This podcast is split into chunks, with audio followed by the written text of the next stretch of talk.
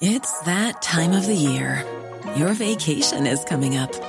You can already hear the beach waves, feel the warm breeze, relax, and think about work. You really, really want it all to work out while you're away. Monday.com gives you and the team that peace of mind. When all work is on one platform and everyone's in sync, things just flow wherever you are. Tap the banner to go to Monday.com. Ryan Reynolds here from Mint Mobile. With the price of just about everything going up during inflation, we thought we'd bring our prices down. So to help us, we brought in a reverse auctioneer, which is apparently a thing. Mint Mobile unlimited premium wireless. Ready to get 30, 30, bit to get 30, bit to get 20, 20, 20, bit to get 20, 20, bit to get 15, 15, 15, 15 just 15 bucks a month. So, Give it a try at mintmobile.com slash switch. $45 upfront for three months plus taxes and fees. Promo rate for new customers for limited time. Unlimited more than 40 gigabytes per month. Slows. Full terms at mintmobile.com. Good afternoon. You're very welcome along to the late lunch. This is Barbara Scully here again, and I am with you for the next two hours. Yippee doo, says you. Well, I hate to have to start by mentioning the weather again, but this is just a bit of a public service announcement. It looks pretty grim out there with rain and low grey skies. Uh, but it actually was about 18 degrees in the cars I was coming down, so don't be fooled. It looks like winter, but it actually feels like summer. So not too many layers today, or you'll be in a sweat. Of course, today is also the beginning of the ploughing uh, championships in Ratheniska in County Laois, and I'd imagine it's a fairly mucky affair given all the, the wet weather we've had recently. I remember a few years ago I had to write a piece about the uh, the championships, which meant I had to attend. I'd never been before, and I'm a bit of a city girl. This was a few years ago, and I mean, I was blown away by the scale of the event. Apparently, it's one of the largest outdoor events in Europe, uh, but much like today, it was a soggy and very wet affair. Uh, but I had prepared and I had invested, invested uh, in a pair of very, what I thought were very groovy wellies. They were kind of pink and purple, and I thought I just looked the part and I thought I looked fab. Anyway, after a few hours, my job was done. I had all my information, and I was starting to hear stories of cars getting stuck in the mud and not being able to get out. So I thought, time to leave. Um, my car didn't get stuck, but my wellies got stuck on my feet. I could not get my wellies off. I sat on the back of my car like an idiot, crying. Seriously, crying uh, because I couldn't get my wellies off and I couldn't work out what I was going to do. And I had visions of my being stuck in Ratheniska possibly forever because I couldn't. There was no way I was putting the filthy wellies into the car to drive home. In the end, mortifyingly, I had to stop a man passing by and ask him if he would mind wrestling my muddy boots off. God bless him, he did as well. He was very good. Uh, but um, I, I, live in fear and dread that somebody will ask me to go down and do something in the ploughing again because, uh, and I've never worn Wellington boots since. Anyway, are you at the ploughing or are you going to the ploughing? We'd love to hear from you. Let us know. Is it mucky there? How is it there? How are the crowds? Um, you can get in touch with us by sending us either a text or a WhatsApp about the ploughing or the weather or anything else that you might hear in the next two hours that you want to comment on. Send us a text or a WhatsApp message to 086 1800 658. Now, as per usual, we have a cracker of variety and a very varied show lined up for you today. So let's get down to business. And first off, I am a huge believer in the power of talk therapy, of psychotherapy, but it can be a daunting thing to do, uh, particularly for the first time. Well, one woman has come up with an ingenious way to make the whole process a little bit less daunting, and she's doing it in a very unusual way. Psychotherapist Cara Byrne, also known as the Hike Psych, is on the line to tell me more. Hiya, Cara. Hi, Barbara. How are you doing? I'm good, thank you. Yeah, but your weather report is a bit stressful for me. I have some hiking clients this evening, so I'm going to be out in the rain. Oh God! Well, yeah, yeah. just because it's really welly boots. I, I still have nightmares about Wellington boots. I think hiking boots, hiking boots with um, what you call them with laces are laces. probably a, a, lot easier than to, to try and uh, get off a pair of Wellington boots, which really is a two person operation. I discovered, but anyway, that's not what we're going to talk about. So look, tell me about what you do and why you you have referred to your office as your tick office. Yes. uh, so I, in 2020, I decided to uh, combine my two loves. I was already practicing as a psychotherapist for uh, for a number of years beforehand, um, and I had fallen in love with hiking in 2017. Um, under funny circumstances when a friend of mine invited me on what I thought was a girls' shopping trip to Scotland, but turned out it was a trip up Ben Nevis. um, yeah, I know. Friends like those, huh? Exactly. Yeah, I didn't even own a pair of boots at that stage. I don't think I'd ever hiked before. Um, but in uh, so obviously with lockdowns for COVID, everything had gone online. All my clients had gone online, and I had lots of them asking, you know, is there any way I could see you in person? It's not the same. And and for a lot of people, that was therapy during COVID was really difficult because you might be in a house where you're sharing a house with lots of other people, or the people that you need to discuss are in the house, Yeah. or you know, it's just not a perhaps a safe environment within which to speak. So. Yeah.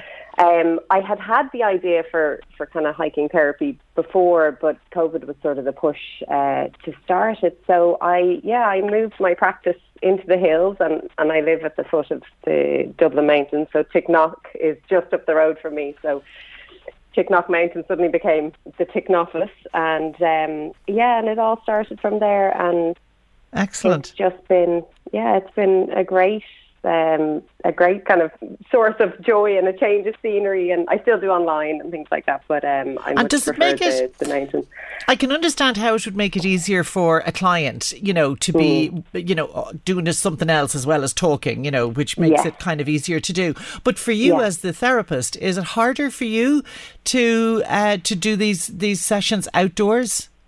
There's uh, there's kind of pluses and, and minuses to it. I mean, there's funny things with like if you have someone with anxiety, I can tell within the first couple of steps if they if they have anxiety because they'll walk much faster than than my non-anxious clients. You know, you see things like this. And it, you know the challenges, I suppose, are well the weather and reading body language is a little bit trickier because you're side to side versus facing each other like Right. you would be in a clinic. But actually, that's part of the reason that clients find it easier. It feels less intense. It feels less intimidating. It feels it feels more natural. It You know, does. when we talk to friends, when we go out, we d- tend not to sit.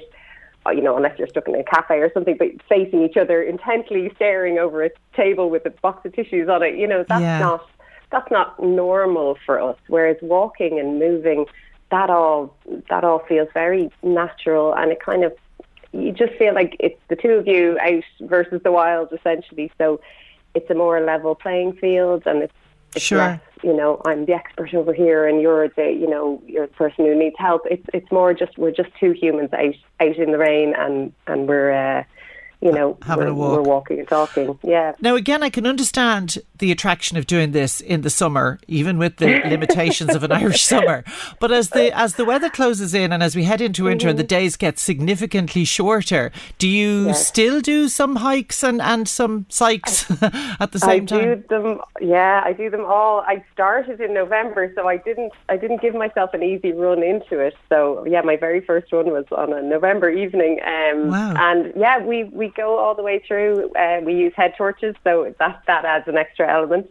Oh, you go in the And, uh, dark. Yeah, we go in the dark because I mean, sure, from from the next couple of months, it's dark from Yeah. early afternoon, you know, early evening, and uh, yeah, that's uh, that's what we do, and and nobody nobody minds. They, you know, it kind of adds an extra element to it, and actually, there's a lot to be said about walking in the dark in terms of anxiety if you suffer with it, which is something obviously that I would see coming in and out a lot. But being in the dark in, gives you a sense of natural anxiety, healthy anxiety, because we Right. should be a little more anxious in the dark because we're short of sense. You know, Yeah. we need to be aware, more aware of our surroundings, and it's actually a really good experience for people who have unhealthy anxiety to experience healthy anxiety because you start to notice the difference in how it feels within your body. So it, it starts to give you kind of a baseline of, of what's, what's okay and what needs to be worked on.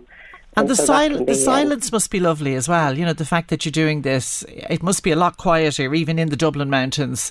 Um, it must be a lot quieter, you know, if you're. It uh, can be if you don't have loads of wind or sideways Right. rain or you know sometimes if, if you get an evening like that you, you kind of end up shouting at each other like tell me about your childhood you know through, I'm feeling really anxious now. I'm getting very wet. yeah, that doesn't, be fair, it doesn't happen that often. Yeah. And if it does, I will try to pick a route that's more through the forestry so that it's, you know, you're Sheltered. less exposed to the wind. But, you know, no one has ever not showed up because of the weather. And that says a lot about, Yeah. you know, what, what clients are getting out of it. And, and, and we have walked through some serious wet weather, you know, and serious wind. And I read somewhere as well that you don't mind people bringing their dogs as well, which is killing two birds literally with the one stone. Yes, absolutely. I mean, dogs can be a little bit of a distraction, but Right. it, it makes somebody feel comfortable, you know. And it's, for a lot of people, you know, a dog might be that their companion. It might Yeah. be the, the you know the, the creature that, that helps them feel more settled and more comfortable. And if that makes that process easier and it means you get another chore off your list of things to do that day, then absolutely bring the dog along. That's not a problem. I just wanted to touch on the fact as well that your backstory I thought was very interesting because you didn't start off doing psychotherapy. Your your degree was in marketing and you set up a company Yeah. just before Yeah. during the Celtic Tiger and you lost everything in the crash. I did. Not a good time. Yeah. Um, but yeah, and actually, to be honest, I think it's. I think, and most people come to therapy later in life. I think you sort of need some lived experience before you you start to try and help people with you know with what they're going through. It, it's something that kind of you need to have some An empathy. Yeah, you need to have been through some stuff, Yeah. you know, before you can before you can do it. But yeah, that was that was my my starter. But to be honest, it's I, it's been a lovely change. And actually, when I when I retrained, I I wasn't really sure what I wanted to do. I was so kind of burnt from from losing the business and Yeah. you know and losing all my savings and everything that I I just didn't know what I wanted to do. And I you know it took me a while to to come up with therapy. And it's so funny because when I said it to you know to to those who love me, to the people around me, they were all like, "You have been talking about doing that for years." I was like, "What, really?" Yeah. So it, it was clearly where I was meant to end up, but I just uh, I just didn't I didn't know I had to go through some uh, some experiences first to get to the point where I was ready to uh, to change direction. But I think, I mean, you know, I think that's one of the beauties of, and I know you're a whole lot younger than I am, but I think that's one of the beauties of getting older is that you suddenly do, you don't suddenly, you slowly Yeah. kind of start to realize who you really are as all the other things drop away, you know. Um, and I Yeah. think that that's that's a really a really useful kind of thing. Your type Mm. of therapy as well, I'm thinking, would probably suit anybody with autism as well because it would be an easier. Yes, it's actually super helpful for anyone who's Yeah. neurodivergent and ADHD as well because the movement will allow for some space for some clarity. Some of that kind of excess energy can be put into the actual walking. And for the eye contact piece, you know, and that doesn't affect everybody with autism, but Yeah. it, but it is quite a common feature. Should be so- Um, it really Brilliant. makes that much less. It's much less stressful. You're Yeah. just- you getting to focus on what you're actually there Yeah. to talk about and not on having to read the cues and, and having to try and maintain something that just doesn't feel comfortable for you. So I Mm. Have found that to be really helpful for. Um, It sounds for great. Cara, how do people get in touch with you? Uh, I'm I'm- not that great on social media. Instagram is kind of the place where I live the most. So And I'm that's you're at the Hike site. Psych, and that's P S Y C H, the Hike Psych, Yeah, and people can right. find you there. Listen, I've really enjoyed talking to you. Continued success. Um, it Thank sounds you, like a great idea. Enjoy the mountains, and thanks very much Thank for you. talking to me today. We'll take a break. You might remember a couple of months ago, the late lunch covered a topic, the topic of making advanced uh, plans for your end of life, um, which is something that a lot of us don't really want to think about, but it's something that's really important. My mother did it, and it made such a difference um, when she died to have all her plans and know exactly what was was what she wanted. So this Wednesday in Cabra Castle, there's an event called Have Your Say, and it's all about pre-planning your funeral so that you can guide your family through your wishes. Uh, there will be specialist advice from the team at My Farewell Wishes, who will also answer any questions you might have, and all of that is taking place in Cabra Castle this Wednesday at 7:30 p.m. And as I say, I think it's a it's a really really great idea. Uh, the other thing which I want to tell you about is that the Louth Joint Policing Committee are holding a number of public meetings uh, this week, and the public are invited to attend. The dates are the 19th of September, that's today, I think, in Ardee Parish Centre, the 20th in the Lisdoo Dundalk, and the 21st of September in the D Hotel Drogheda. Meetings start at 6.30.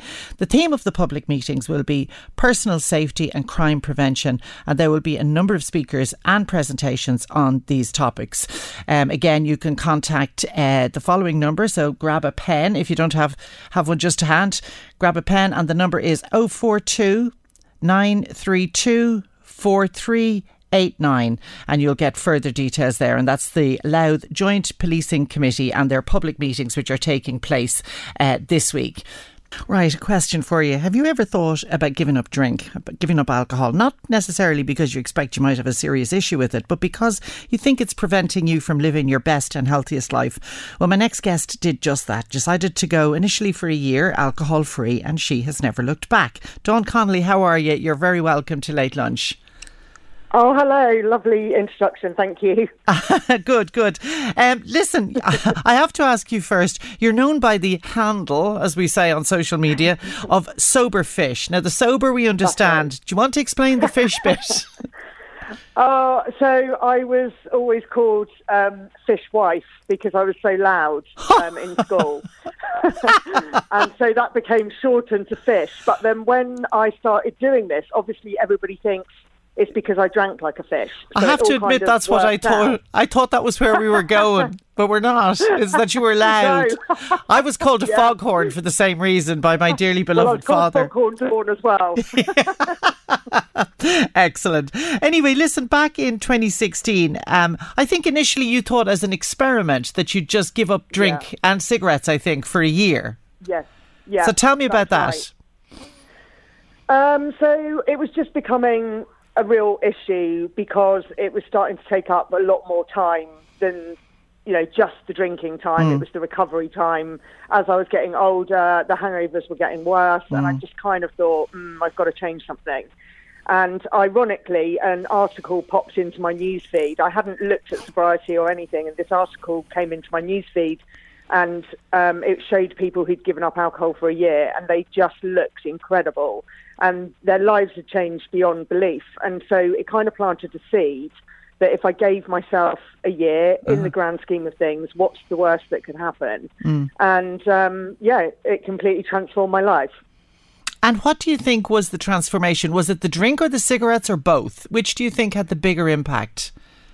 Oh, uh, definitely the alcohol. I mean, I, I was somebody who smoked and drank um, in bulk.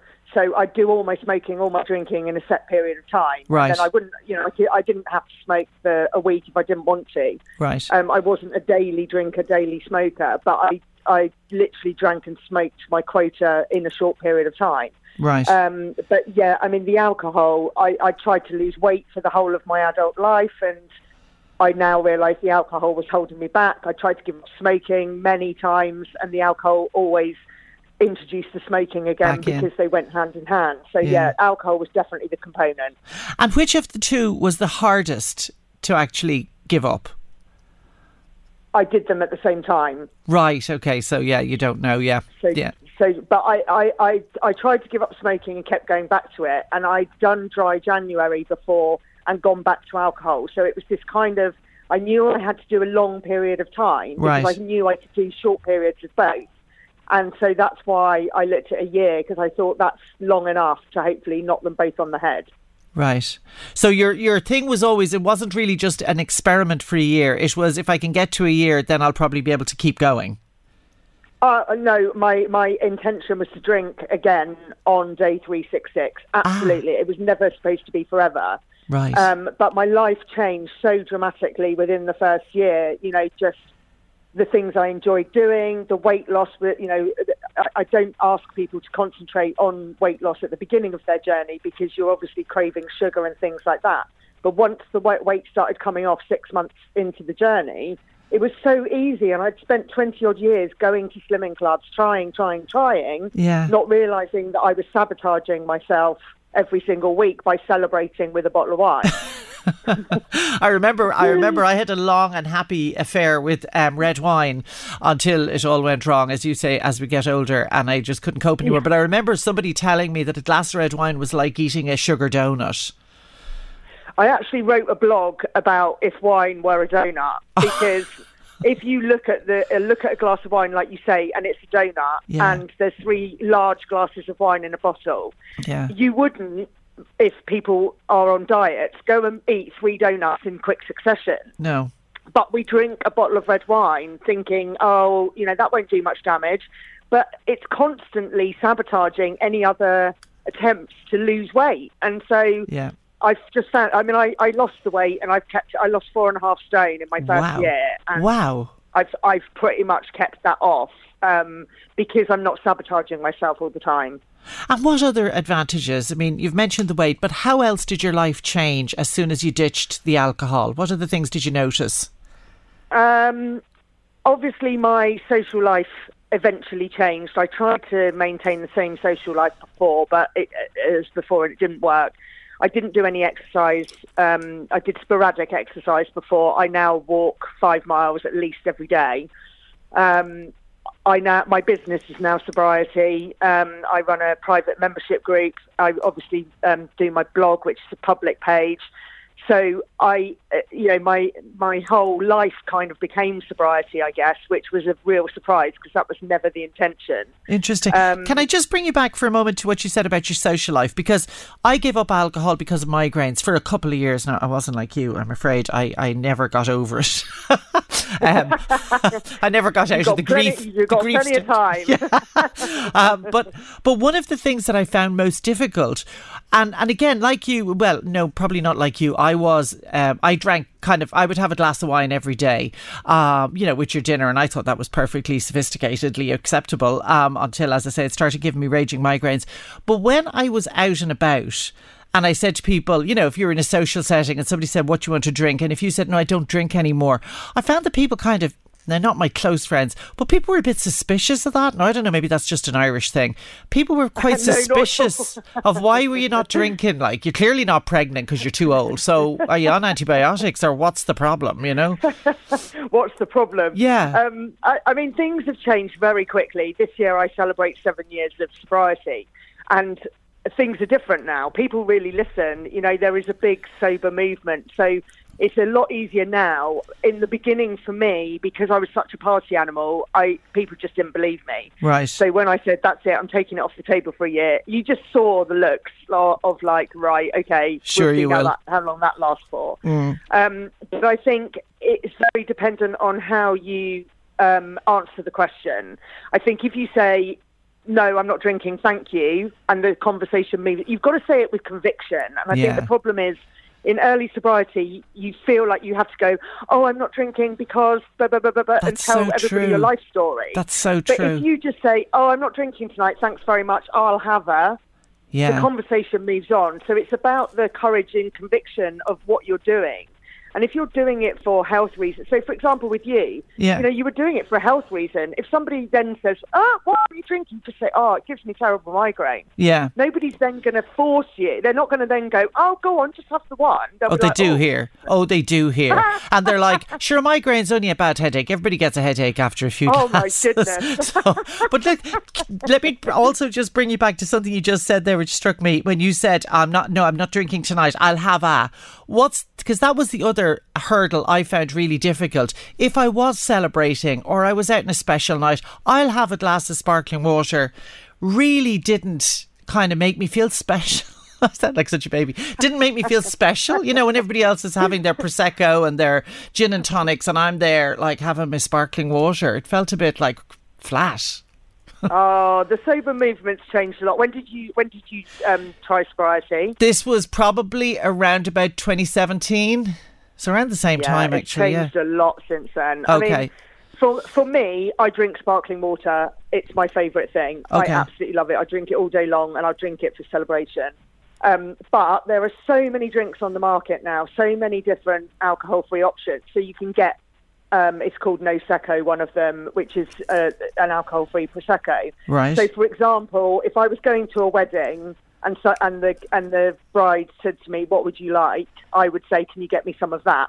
So that I've got a similar drink in my glass that looks like what everybody else Ah. is having, feels special. Yeah. And um, but to be honest, I, I I'm kind of over that now. I think in the beginning of sobriety, a bit like when you're vaping, when you're trying to stop smoking, you try and replicate drinks in the first few years, and then after that, it, it, it it's different Yeah. because you're just drinking because you're thirsty.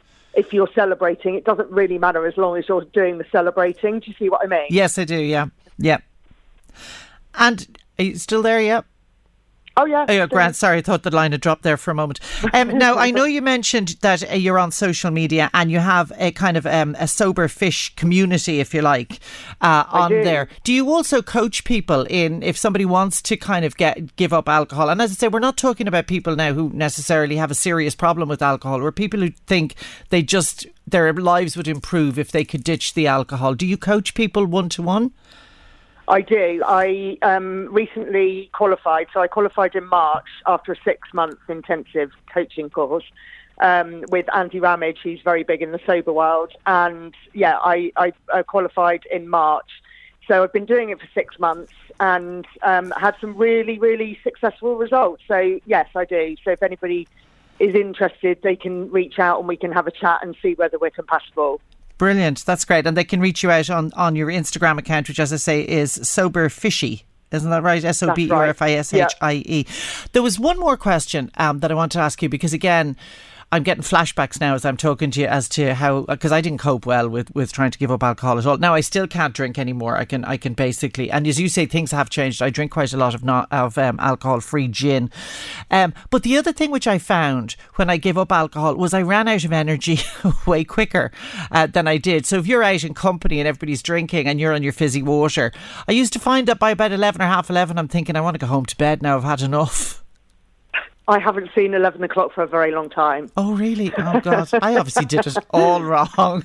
no, there's there's no wrong way, but I think what happens is is you start to live life in a different way. So I think we touched on this earlier. Yeah. I think when you first give up, you try and live your normal life, uh, your old life in your new shoes, and it's really hard. Like you say, because if you haven't got alcohol running through your system, you naturally get tired. Yes. So your natural your natural body gets tired when it gets dark.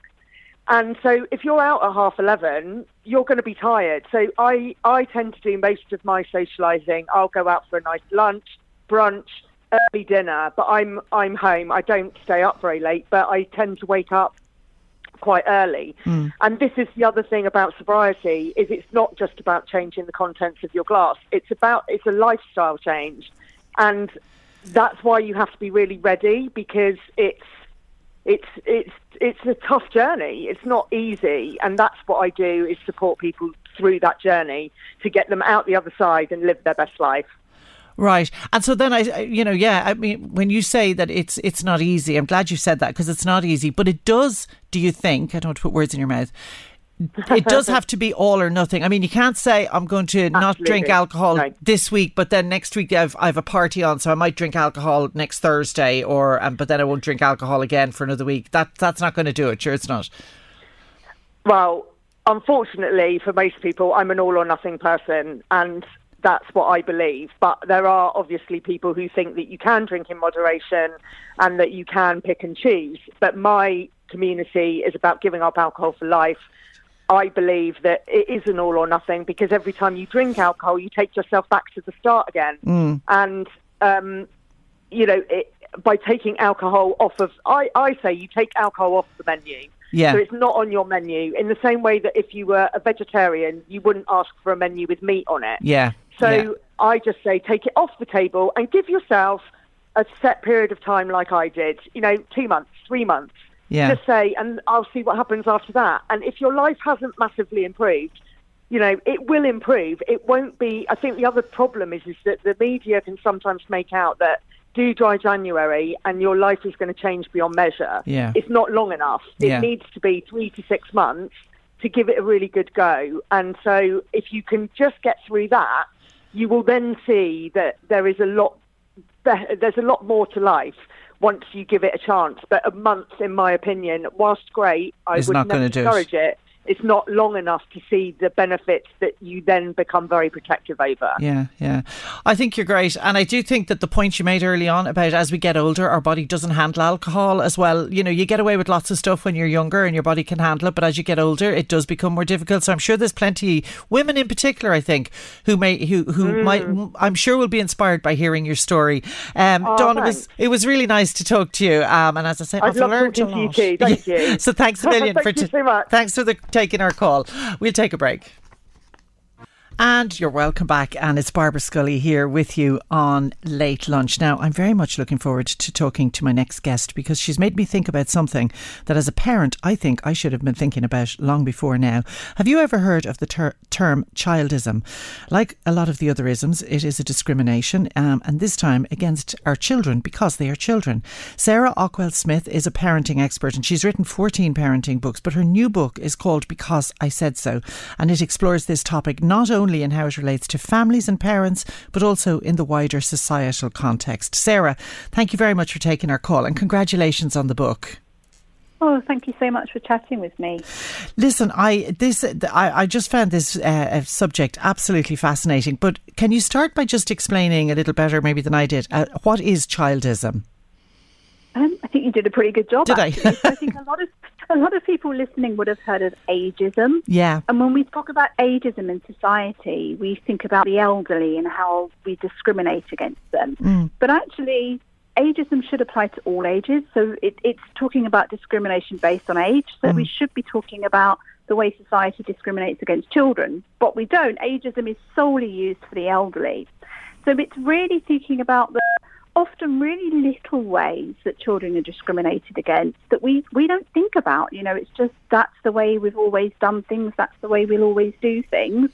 Everything from, like you said, how we would discipline in the home to how schools treat children, how, you know, I was talking to somebody the other day about if you go just out into any high street or shopping centre, if you visit, say, the public toilets, they're all set up for adults. So the mm. sinks are too high, the toilets are too high. Our world is entirely set up for adults. We don't treat children very well. Governments don't fund children very well. This is and what, as when we were children, we were always we were all treated pretty poorly as well. So we kind of continue the cycle without realizing. One of the examples which actually made my blood run cold that you give is you talk about we've absolutely been conditioned to think it's okay to laugh at a toddler who's distressed, take a photo, share it on social media so that other people can see them. But we would never do this if it was an elderly person. And I only haven't done that because social media wasn't around when my kids were small. But it really made me think. Um, and the other thing that you say, which I thought was really interesting, is that somewhere deep inside us, instinctively, we know that this is wrong. Yes. But it's just we've been conditioned to accept it as being normal. So my I wrote my story in the book, and by no means, you know, I actually really dislike the term parenting expert, um, but that's sort of what society has called me. But when I had my first child 21 years ago, I was told to sleep train him. I was told never cuddle him to sleep or you'll spoil him. And then when he became a toddler, I was told I had to be firm. I had to put him on the naughty or the bold step. I had to had to teach him right from wrong. And I felt all the time like I was a failure. I kept thinking, I'm not strong enough for this. I just want to cuddle him. Yeah. I don't want to be mean to him. I don't want to force him to cry himself to sleep in his cot or his crib.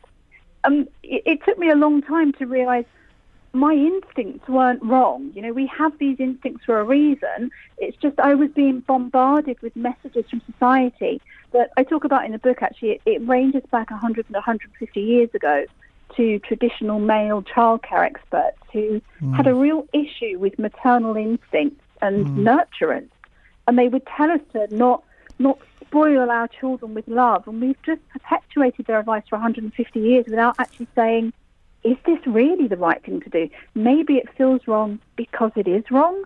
Yeah, that's what I thought was so. When I read it, I just it all it all made so much sense, and I, I kind of thought, why is I'm just amazed that nobody has actually kind of really said this so directly as you have done. Now, you also talk about, I mean, you know, I don't, I, I, as you mentioned there a moment ago, that women and mothers in particular have the patriarchy has made us not trust our instincts and go by these rules and regulations which don't feel uh, right at all.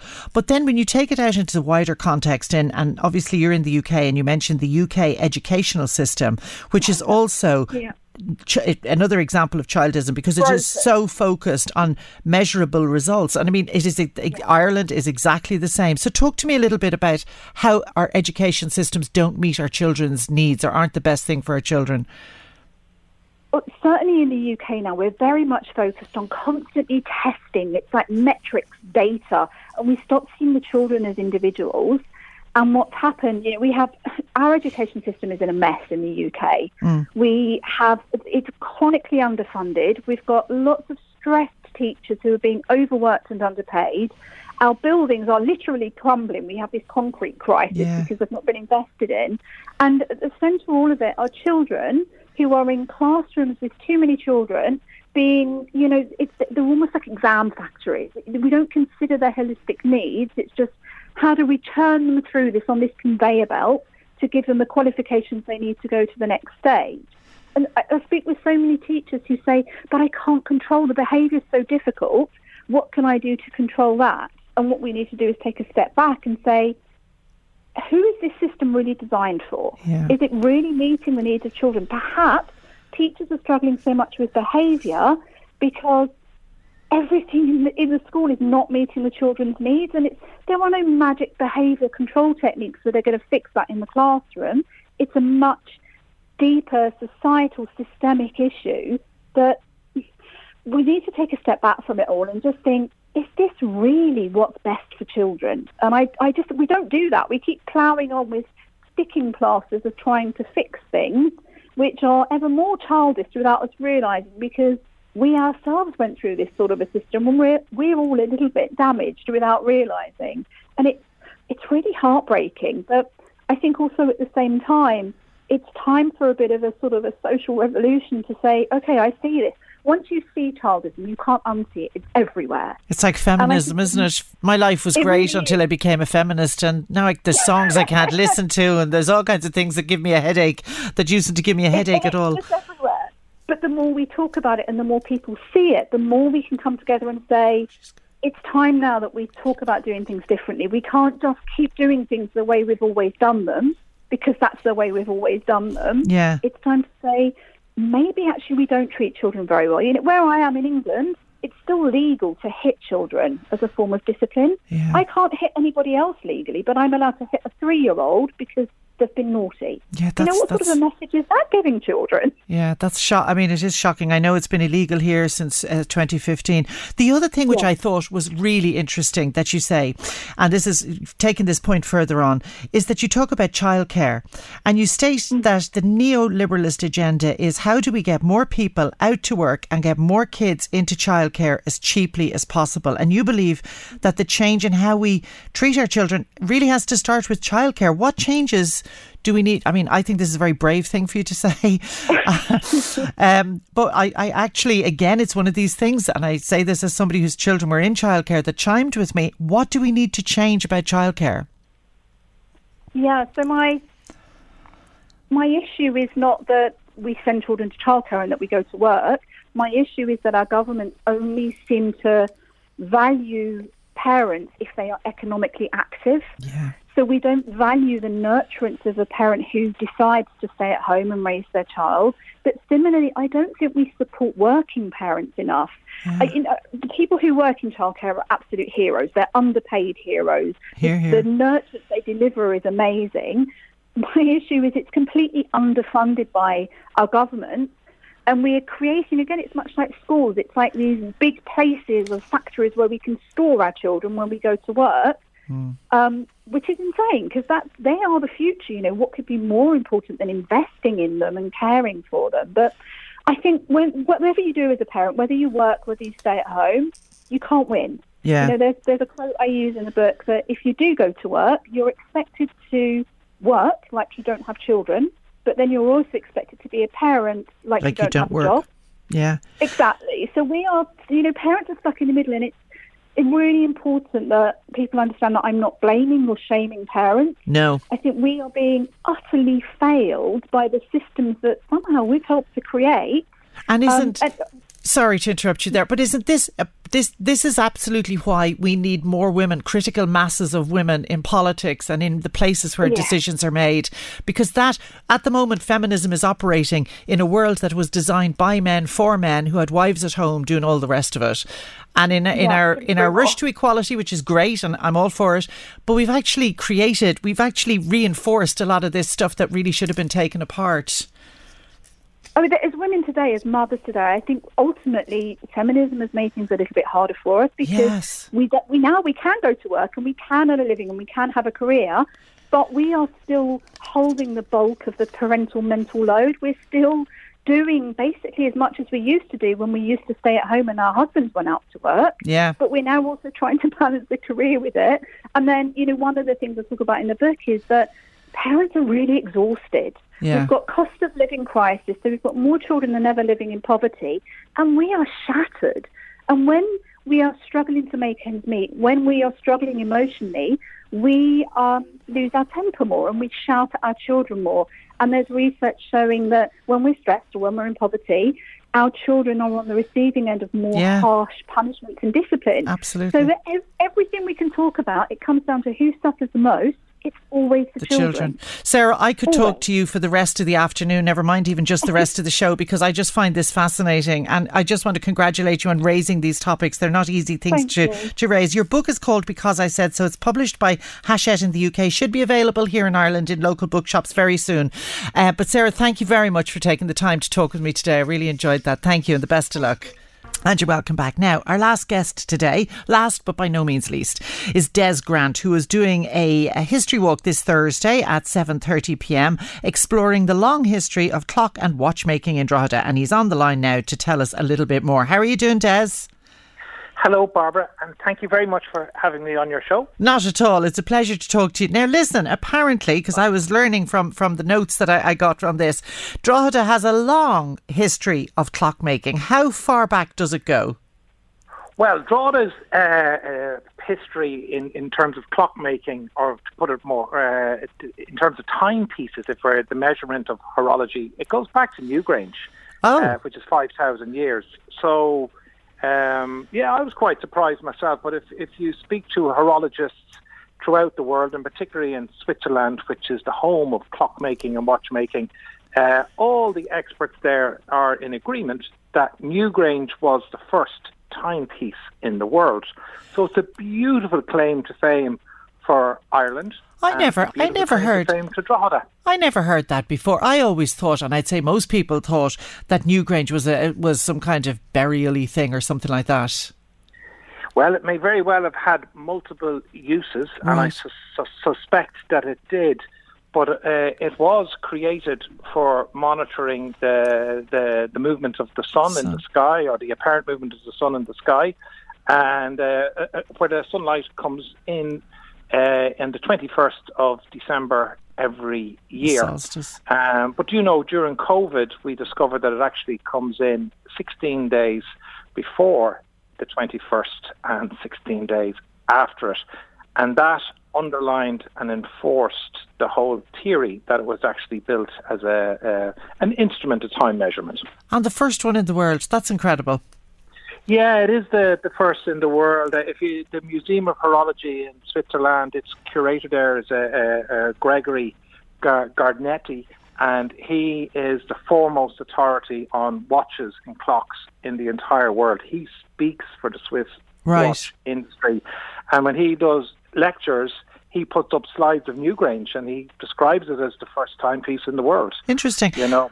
And do you think it's that old link that in some way then led to the fact that, that Drogheda does have a long kind of tradition of shops, of, of clockmaking and watchmaking shops in the town? No, I think I, I- don't. I don't think there's a direct link between Newgrange and our. Uh, the clockmaking really began as in the about 1760s in, in in Drogheda, and but took off in in a big way in the 1800s. And do you have any And, uh, particular favourite kind of from that era, favourite family or, or, or clockmaker, Yeah. watchmaker? Well, you see, in Drogheda, we had the, the, the, the Duffner family who who, were, who came from Germany. There was about five families came from Germany, and including the Albert family. And they Alberts were the greatest clockmakers of that generation. And the Drogheda Corporation clock in the the, the council meeting chamber uh, that comes from Alberts. wow. And so I like their one very much Yeah. and uh, the uh, and the Duffner pocket watches. And it was very interesting. Duffner pocket watches were used by the British military in World War One, and yet the Duffners were a German family living in Drogheda. So it was quite remarkable, and that the the British were actually purchasing. Uh, German the watches. Watch. Yeah, yeah, absolutely. And my, my producer here, Louise, who is the oracle and uh, font of all knowledge really for this show, she has just told me before before I got talking to you that her grandfather, who was a, I presume, a clockmaker or watchmaker, he used to um, go and collect, to go to the train station every week to collect the time, the correct time that came down from Dublin. Yeah, that- that. uh, Is she Yeah, making that up now, or is that true? No, I'd, I'd say that's true. But uh, Irish time was uh, was 20 minutes different to UK time. Uh, uh, I think we were 20 minutes behind them, and uh, that was changed uh, roughly around our War of Independence. So Wow. um, yeah, yeah. So we were always Ireland had its own time zone. Oh, Um, so uh, I kinda and like we that. Still, Yeah, we still are on the 12 hour clock. Uh, Ireland is the only country in Europe that is on the 12 hour clock. Uh, and, we're, and there's only one country left in Africa using the 12 hour clock. How do you mean now? real- well, you, you, you've heard the expression uh, 6 a.m. and 6 Yeah. p.m. Yeah. Well, you don't have that in any other country in Europe. Everywhere else they use the 24 oh, the hour 24 hour clock. Right, I hear you. yeah, so if you ask an Italian to call to your door at seven o'clock, meaning seven in the evening, you, you know they'll actually arrive at seven in the morning. So Ireland is the only place that uses the twelve-hour clock um, currently in Europe. We're the last. We're holding out to our old, quaint traditions. Ca- Yeah, I So- kind of like that. Well, talking of old quaint traditions, then, the other thing that, I mean, I am a fan of a proper watch. I consider a watch to be a piece of jewellery. And I like a watch that has a face and it, and hands that move and numbers and all that kind of stuff. Um, but is it a dying thing? You know, because nowadays most of the people I know have, you know, smartwatches or at least a digital watch rather than a kind of a piece of jewellery watch. No, because I tell you what happened. In, uh, the two countries in the world are, that really dominate watchmaking at the moment: uh, Switzerland, Ireland, and also I, I'd add in a third, the Japanese. The greatest watchmaker in the world at the moment is a man called Stephen McDonnell. He's the Pele uh, of, of soccer, uh, the equivalent in watchmaking, Wow. and. He he's considered by absolutely everyone to be the, the greatest watchmaker of his generation, bar none. So And now he's would- a Belfast man. And would he then Yeah. work for some of these? Because again, I know you know that there are these uh, Yeah. the, the watches that are the very expensive brands, which I'm not going to mention, but you know the ones that are the, you you'd be wearing a good Of few course. thousand on your wrist. Is that the kind of people he works for, or is No, he? his watches would be into the hundreds of thousands. And yes, he does work for some of the big Swiss watchmaking firms, and the watches would be done in collaboration. Right. And uh, and then there's a there, there, there's fantastic watch. See, there, was- there was a Swiss Institute of Horology in Ireland for since 1965, and it closed in 2004. And basically, that was a watchmaking school, and the Swiss set it up here to train Irish people into the art of watchmaking. And it was the only school in the world outside of Switzerland. So 600 graduates, which is 15 a year, came out of that school. And because of that, that's what sparked the uh, Celtic revival of Irish watchmaking. And would you believe it? We now have 11 watchmaking firms in Ireland, manufacturing in Ireland, from the bottom of the market to the top of the market so we're the very top of the market to anything from 50 euro watches up to 50,000 euro watches, or even in the in, the McDonnell case, several hundred thousand. imagine wearing fifty thousand euros worth of a watch on your wrist. Well, um, Holy God! but they are quite. Yeah, well, they are quite beautiful, and it is quite expensive, and and, and there, there is a market for all types of watches. Like there's watches made in Ireland that are one thousand euros, and I can tell you those watches anywhere else, um, you know, made in the world would probably be two thousand. You know, so there's some fantastic watches being made in Ireland. Amazing. Tell me a little bit, um, Des, about your walk now this Thursday. What is that going to involve, and how can people get get can join you? Okay. It, we have a walking festival in Drogheda this week. Uh, it's the Boyne Valley Trails September Walking Festival. So, a group of tour guides from the area and a group of historians from the area, including myself, will be doing all types of nature walks ar- ar- in the, around Drogheda and its environs, and some historical walks in the town. Mine is a historical walk on the watchmakers. So, what I'll do is I'll bring people through Drogheda. I'll show them where all the watchmakers uh, did their business. Uh, in Drogheda, by the way, uh, all the watchmakers were on the north side of the street, and that's so they could catch the sunlight Ah, coming right. in from the from the south. And if you watch the windows in the in the Drogheda on the north side of Drogheda, they're actually bow-shaped windows on the upper floors, To and that's catch to the allow light. more sun, more sunlight in. So I, I show people uh, the shops where they were, and of course the most famous one of all in the middle of West Street was where Thomas North was, and that's where the lady in 1850 brought the Tara brooch into him, and Holy she God. asked what it was, and he bought the Tara brooch, and which he took to Dublin, and it became very very famous. Wow. And that was a few doors up from St Peter's Church. So Drogheda has this wonderful connection uh, through our, through our watchmakers With to the- history. To the, Tara brooch. Yes. Uh, uh, yeah, and to the first clock ever. Listen, it sounds fascinating. Do people have to book? Where do they just quickly? Where Yeah, do they go book? They, they, book online. Boyne Valley Trails. Brilliant. All the tours are there. You can book online and, and, and get your tickets. Um, uh, and most of their my one is at seven thirty in the In the evening. evening. On Thursday. Thursday. and there's a Jameson whiskey tour as well. I forgot to mention that. That's there's a Jameson whiskey tour on tonight and tomorrow night, and that's Brilliant. where I take on the persona of John Jameson, the founder of Jameson whiskey, who had a distillery in the town. There you go. Listen, it sounds fantastic. Des, thanks very much for telling us all about that and the best of luck with your event on Thursday. And that's it for today. I'll be here again tomorrow to do it all again. I want to thank my producer, Louise, who keeps me on track. Don't go away. Eddie is next with the drive. Uh, but that's it for today. Thanks very much for listening. In the market for investment worthy bags, watches, and fine jewelry, Rebag is the answer.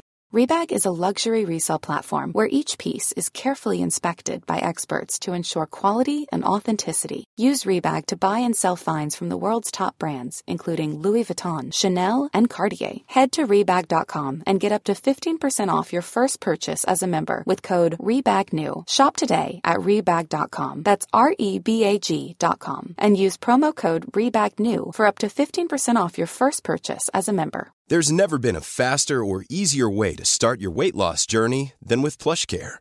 PlushCare accepts most insurance plans and gives you online access to board-certified physicians who can prescribe FDA-approved weight loss medications like Wegovy and Zepbound for those who qualify. Take charge of your health and speak with a board-certified physician about a weight loss plan that's right for you. Get started today at plushcare.com slash weight loss. That's plushcare.com slash weight loss. plushcare.com slash weight loss. When you're ready to pop the question, the last thing you want to do is second guess the ring. At Bluenile.com, you can design a one of a kind ring with the ease and convenience of shopping online. Choose your diamond and setting. When you find the one, you'll get it delivered right to your door. Go to Bluenile.com and use promo code LISTEN to get $50 off your purchase of $500 or more. That's code LISTEN at Bluenile.com for $50 off your purchase. Bluenile.com code LISTEN. Cool fact a crocodile can't stick out its tongue. Also, you can get health insurance for a month or just under a year in some states. United Healthcare short term insurance plans, underwritten by Golden Rule Insurance Company, offer flexible, budget friendly coverage for you. Learn more at uhone.com. Planning for your next trip? Elevate your travel style with Quince. Quince has all the jet setting essentials you'll want for your next getaway, like European linen, premium luggage options, buttery soft Italian leather bags, and so much more. And is all priced at 50 to 80% less than similar brands. Plus, Quince only works with factories that use safe and ethical manufacturing practices. Pack your bags with high-quality essentials you'll be wearing for vacations to come with Quince. Go to quince.com slash pack for free shipping and 365-day returns.